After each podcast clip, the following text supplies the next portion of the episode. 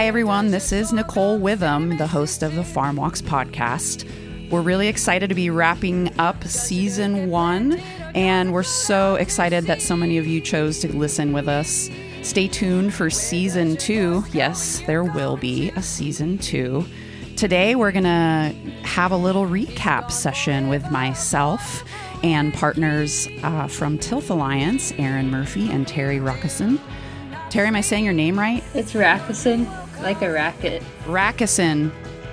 I'm pretty sure I said it the wrong way the entire season. Okay. uh, or different variations. it was better than um, uh, how other people mispronounce it. I so I didn't mind. okay, great. Okay, good, good. But also, everyone, just so you're aware, after this recap episode, we will have a bonus WA Meat Up episode we'll be adding to season one. So keep an eye out for that as well. We're just super excited to have made it this far. So, first of all, today we're going to get some folks on the mic that you may not have heard yet so far. You've probably heard plenty from me, and now you get a chance to hear a little more from my my ladies over at Tilth Alliance. So, thank you very much to the official what is it? Wranglers, behind the scenes Wranglers. We just learned this week that we can call ourselves producers. Oh, you are producers, aren't you? That's a new identity for us. It's very cool. Very cool. So, Aaron, why don't you uh, introduce yourself and tell us just a little bit more? Okay. Hi, everyone. I'm Aaron Murphy. I'm the statewide education project manager at Tilth Alliance. I've been at Tilth for almost three years, where I've worked on the Tilth Conference, Farm Walks program, Washington State Organic and Sustainable Farming Fund, and currently working on CORA, the Coalition for Organic and Regenerative Agriculture. Come to Tilth, having worked on a small scale diversified vegetable farm in the Snoqualmie Valley, and I don't know, I'm an Aquarius. Yes. we should have been we should have done chart readings as part of this for sure. And Terry, tell us more. Sure. Um, hi everyone. I'm Terry Rackison. Uh, I am the farm program coordinator at Tilth Alliance, so I work on all those programs that Aaron mentioned, pretty much, um, with the addition of Washington Farm Link. Um, and I come to Tilth. I guess I've been here almost two years, um, and I'm originally from Georgia. I got my start um, and interest farming from the UGArden at the University of Georgia. So shout out to Johanna and Burley there um, for growing this little seedling. Aww. That's like you gotta leave little messages for your people. Aww. yeah, I guess I'm a cancer. That's why and... she's the one that takes all the notes. Awesome. And so, hello, everyone. You may have heard a lot of my voice this season, but now is an opportunity to introduce myself a little further. My name's Nicole Witham, and I'm the statewide coordinator for the WSU Food Systems Program. Um, you may have been familiar with the WSU Small Farms team, and basically, the Food Systems Program grew out of the Small Farms uh, program. And now, uh, I've been with WSU for a little over four years as the coordinator in this position. I help uh, with a number of different new and beginning farmer education programs, including Cultivating Success, uh, which is a small farm education curricula that I collaborate with a lot of different coordinators, um, extension professionals throughout the state on that. I get to work with Aaron and Terry to organize farm walks and now produce the Farm Walks podcast. And uh, I also uh, have my fingers in a number of food systems innovation events that we work with through the food systems program, including WA Meat Up, which is a small and niche meat, meat producer uh, support initiative. Um, I should say, producer, processor, uh, restaurateur, value chain support initiative, and um, as well as Cascadia Grains as another food systems innovation event that I get to uh, have a part in. So I always say that Farm Walks is one of my favorite things, and now I get to be a pod host because of it. So that's super cool. I have grown up in the Pacific Northwest. I'm a Washingtonian uh, my whole life, and uh, so I've farmed in a number of different capacities over a decade now, and I'm just excited to share my experiences and knowledge uh, alongside other farmers that we get to interview. It's really exciting. So, there's a little bit about us. Wait, Nicole, what's your sign? Oh, I'm a Sagittarius. That makes sense. Yeah, I'm a that makes sense. Um yeah, I'm a hardcore fire sign like all in one house. Super high. Mm. When I focus, I focus hard on something and then I turn my attention to something else and I focus hard on that. I think, I don't know, someone should read my chart more fully for me sometime. It'd be great. So let's call it to the listeners. Yes, that's the call out. If you have skills in, if you are a farmer and have astrology skills, be on the podcast with us. Tell us about ourselves. so, what we thought would be a fun uh, thing to do is for some of you that may be new to farm walks in general or to the podcast, we thought, why not walk you through season one and tell you a little bit about the behind the scenes efforts? Uh, this was our first opportunity to take a live and in person educational event and bring it to an audio audience. We started with Casey Smith of BCS Livestock. And uh, Casey, uh, I have definitely bumped into Casey and his mama. Uh, um, Betsy at a number of educational events. They are some cool people, really into regenerative agriculture. What do you guys think of episode one with Casey? Episode one was super fun. I think the biggest thing for me for that episode was just like that was in it. It was released out into the world, and we were like, mm. this project that we, you know, had been working on for nine months through different stages of planning and so so much more planning than we ever could have imagined um, to have that finally you know like six months later than we had initially thought we'd be launching but like coming out and just feeling super proud of that and being like oh my gosh this thing we were working on is real. And like i don't know let me check the stats. Like 400 people have listened to it mm-hmm. which is crazy.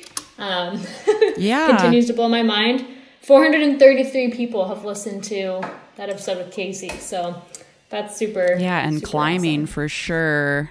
Terry? Yeah, that episode, it was great to learn all about how they use the entire animal. I thought that was so interesting and how they're continuing to like look for different outlets like the clothing and things. Um it was very inspiring and also to learn that he was like a biathlete. oh like, yeah. Wow.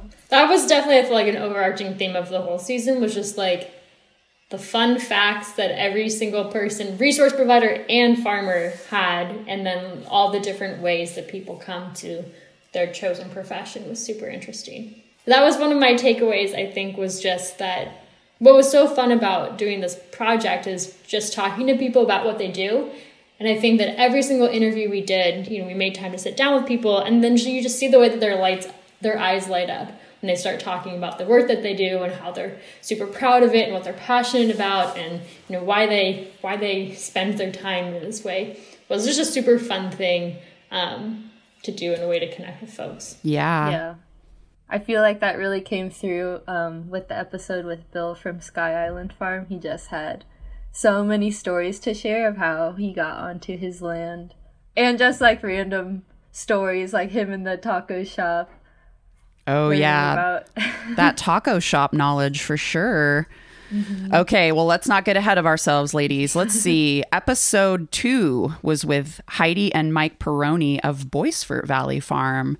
And um, I had a lot of fun with this. This was uh, actually the very first interview we had done, right? even though the episodes aired uh, a little bit out of order, our very, very first recording, sitting down with all the equipment and figuring it all out, was with Mike and Heidi. And thank goodness it was because, yeah, we had some.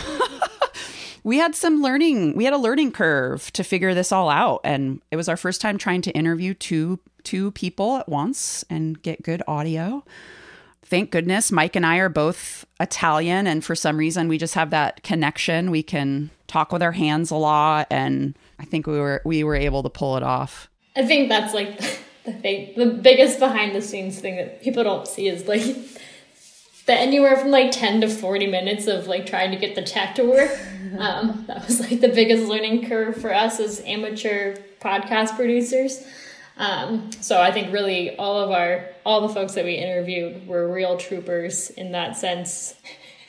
just bearing with us because it's like you know when your tech doesn't work it's super frustrating super it makes you really flustered and then to be able to come on like still have an awesome interview so just real great work to everybody that we yeah. interviewed and their patience with us as we try to figure it all out yeah well, and this was an interesting interview, being that um, I think both Mike and Heidi have other hats they wear as resource providers. And I think they're very humble about that. Um, and just a little plug for both of them like, fly that farmer flag high, even if you are a resource provider and you're um, helping other farmers or other people out there in the world with their businesses, and you're still like I don't even want to use side hustle as the term because they're full on farming and yeah, just kudos. Don't be don't be shy about that for sure.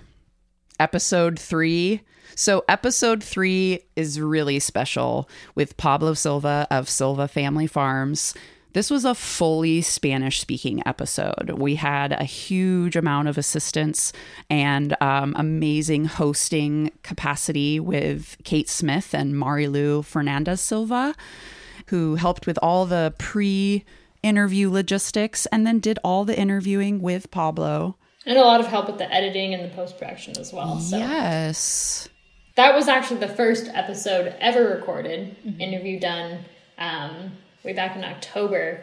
And I think that was our only socially distanced outside interview, if I remember correctly. I think at one point you hear a truck drive by. Hey, there you go. it's kind of it's like a very charming farm farm noise. Yeah, so if you are a Spanish speaker, make sure you take the time to listen to that episode. It is all about how uh, U-pick operations could uh, have safe protocols during COVID. Then we had episode four with Emily Tsing of Local Color Farm and Fiber. That was great. I remember before COVID, we had had Local Color Farm and Fiber on our farm walks, our in person farm walks list for a while. So even though we didn't physically get to visit the farm, um, it was so great to learn about her operation there um, and see the rabbit. Yes. Pets in general, I would say pet interludes in general were my favorite thing because I'm a creepy animal person. So every time someone's pet showed up on the screen during our interview, I was like, wait, stop everything. What is that? Can we be introduced? I self identify as a local color farm and fiber mega fan. Mm-hmm. Um, I go to Emily's uh, farmers market booth at uh, Queen Anne Farmers Market every week. And I think she just has like such a unique, cool operation that, like Terry said, been trying to go check out her operation, and learn more about it for a couple years. So I'm super glad that this interview was able to happen and just learning more about like her architecture and design background and like mm-hmm. you know the she's building her barn and her you know very probably modern aesthetic. I don't know, just like mm-hmm. such a mm-hmm. cool operation and I think um, all the different ways that she's you know, creating the whole dye operation and um, using the natural dye, just like all of the things have been thought out. And I think that just a super cool operation. Love that episode.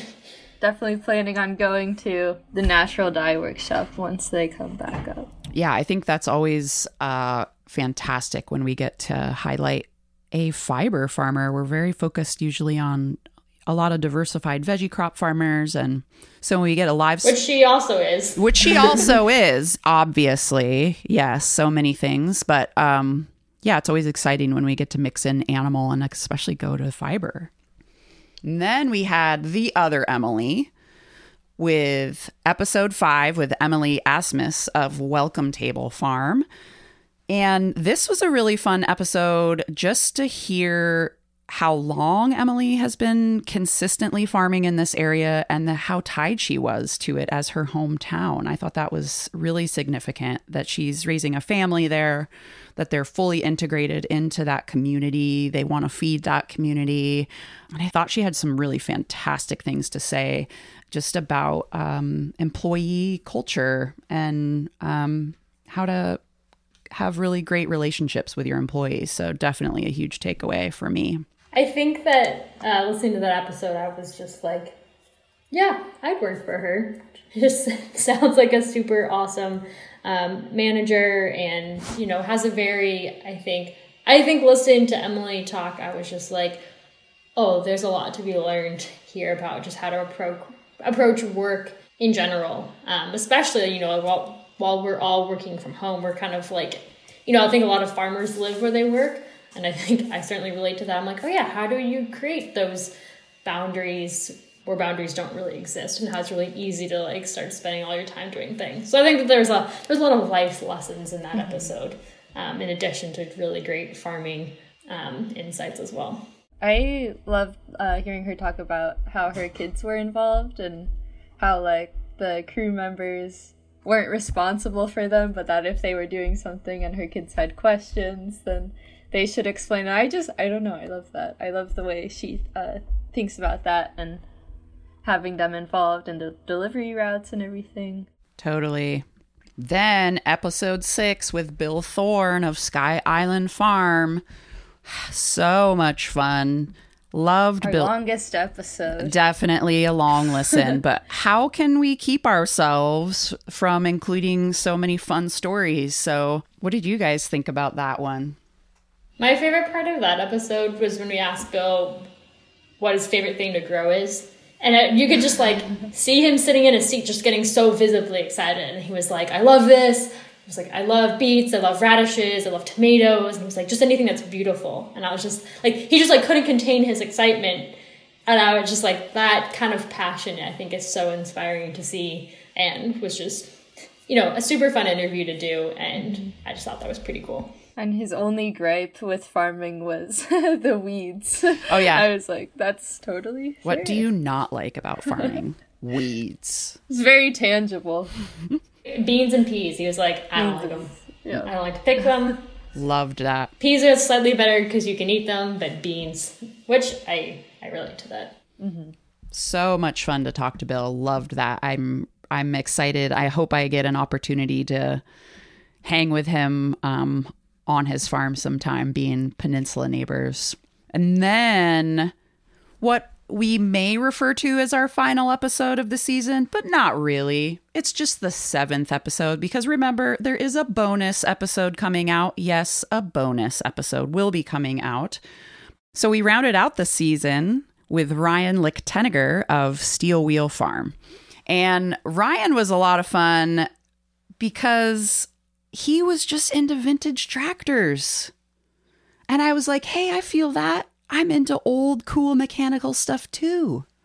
It's like what can draw you into something. All of a sudden, you have all these things. You're like, why do I have these things? And then he realized, oh, I have this cool old vintage tractor so that I can like farm stuff. And I thought that was such a great journey to getting into farming. It's so funny. A little different than most. The episode with Ryan was fun because uh, he farms in Snoqualmie Valley. That's where I got my farming start. Um, and so it was super fun just kind of relate to the geographic area. Ryan was another one of the folks that I felt like had a really like went to school for like digital art or something. And so I thought that was a super fun be like, oh, how did you get to farming? Oh, it was through the vintage farm equipment. So just like I think again, the overarching theme is just like everybody that we interviewed has is so many things. Like yes, we're farmers or resource providers, but also you like has all of these interests and and hobbies and things they like and don't like, and um, everyone's out there farming for different reasons. And I think that, and also a lot of similar reasons. And I think that that was just super cool to to hear all the different ways that uh, farming makes people come alive um, was really fun to observe. And I think Ryan, look listening to the drafts of the episode, he just struck me as someone who's like super thoughtful, um, and it was just cool to hear how like there's definitely like a philosophy behind uh, the way he approaches farming in addition to you know just just growing things yeah i thought ryan had a really nice energy. I don't know he is like very diversified and he's like getting into the grain growing which is interesting. I didn't know that before.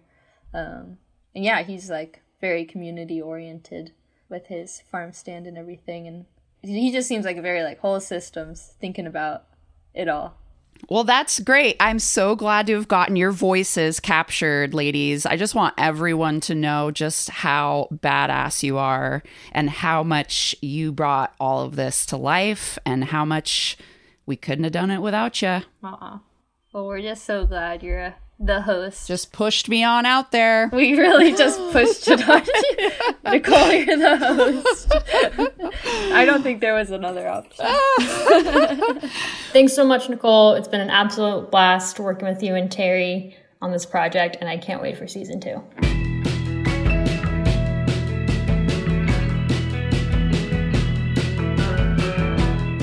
Well, there you go, everyone. Thanks for tuning in for our season one recap with me, your host, Nicole Witham, and Aaron Murphy and Terry Rackison from Tilth Alliance. That's right, the Farm Walks podcast is collaboratively presented by the WSU Food Systems Program and Tilth Alliance. You can follow us at Tilth Alliance and at WSU Food Systems on Instagram and Facebook. Hey, and if you've listened to some episodes already from season one, just take five minutes to fill out the episode evaluations. We'd really appreciate it.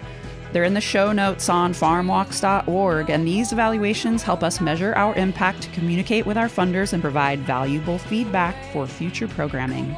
And if you enjoyed these episodes from season one, be sure to rate, review, and subscribe on Spotify, Apple Podcasts, farmwalks.org, or anywhere you find your favorite podcasts. Thank you to all of our listeners who submitted questions throughout the season one and brought this conversation to life. We really appreciate it. Thanks for tuning in. I'm your host, Nicole Witham. Behind the scenes logistics and general wrangling by Aaron Murphy and Terry Rackison. Theme music is Soil of Mississippi by Abacus. FarmWalk's website, logo, and pod art by Riled Up Goats. Audio engineering and editing by Aaron Mason. Stay tuned for a bonus episode from WA Meat Up and the Methow Conservancy. And don't you worry, there's a season two coming. Stay tuned, everyone.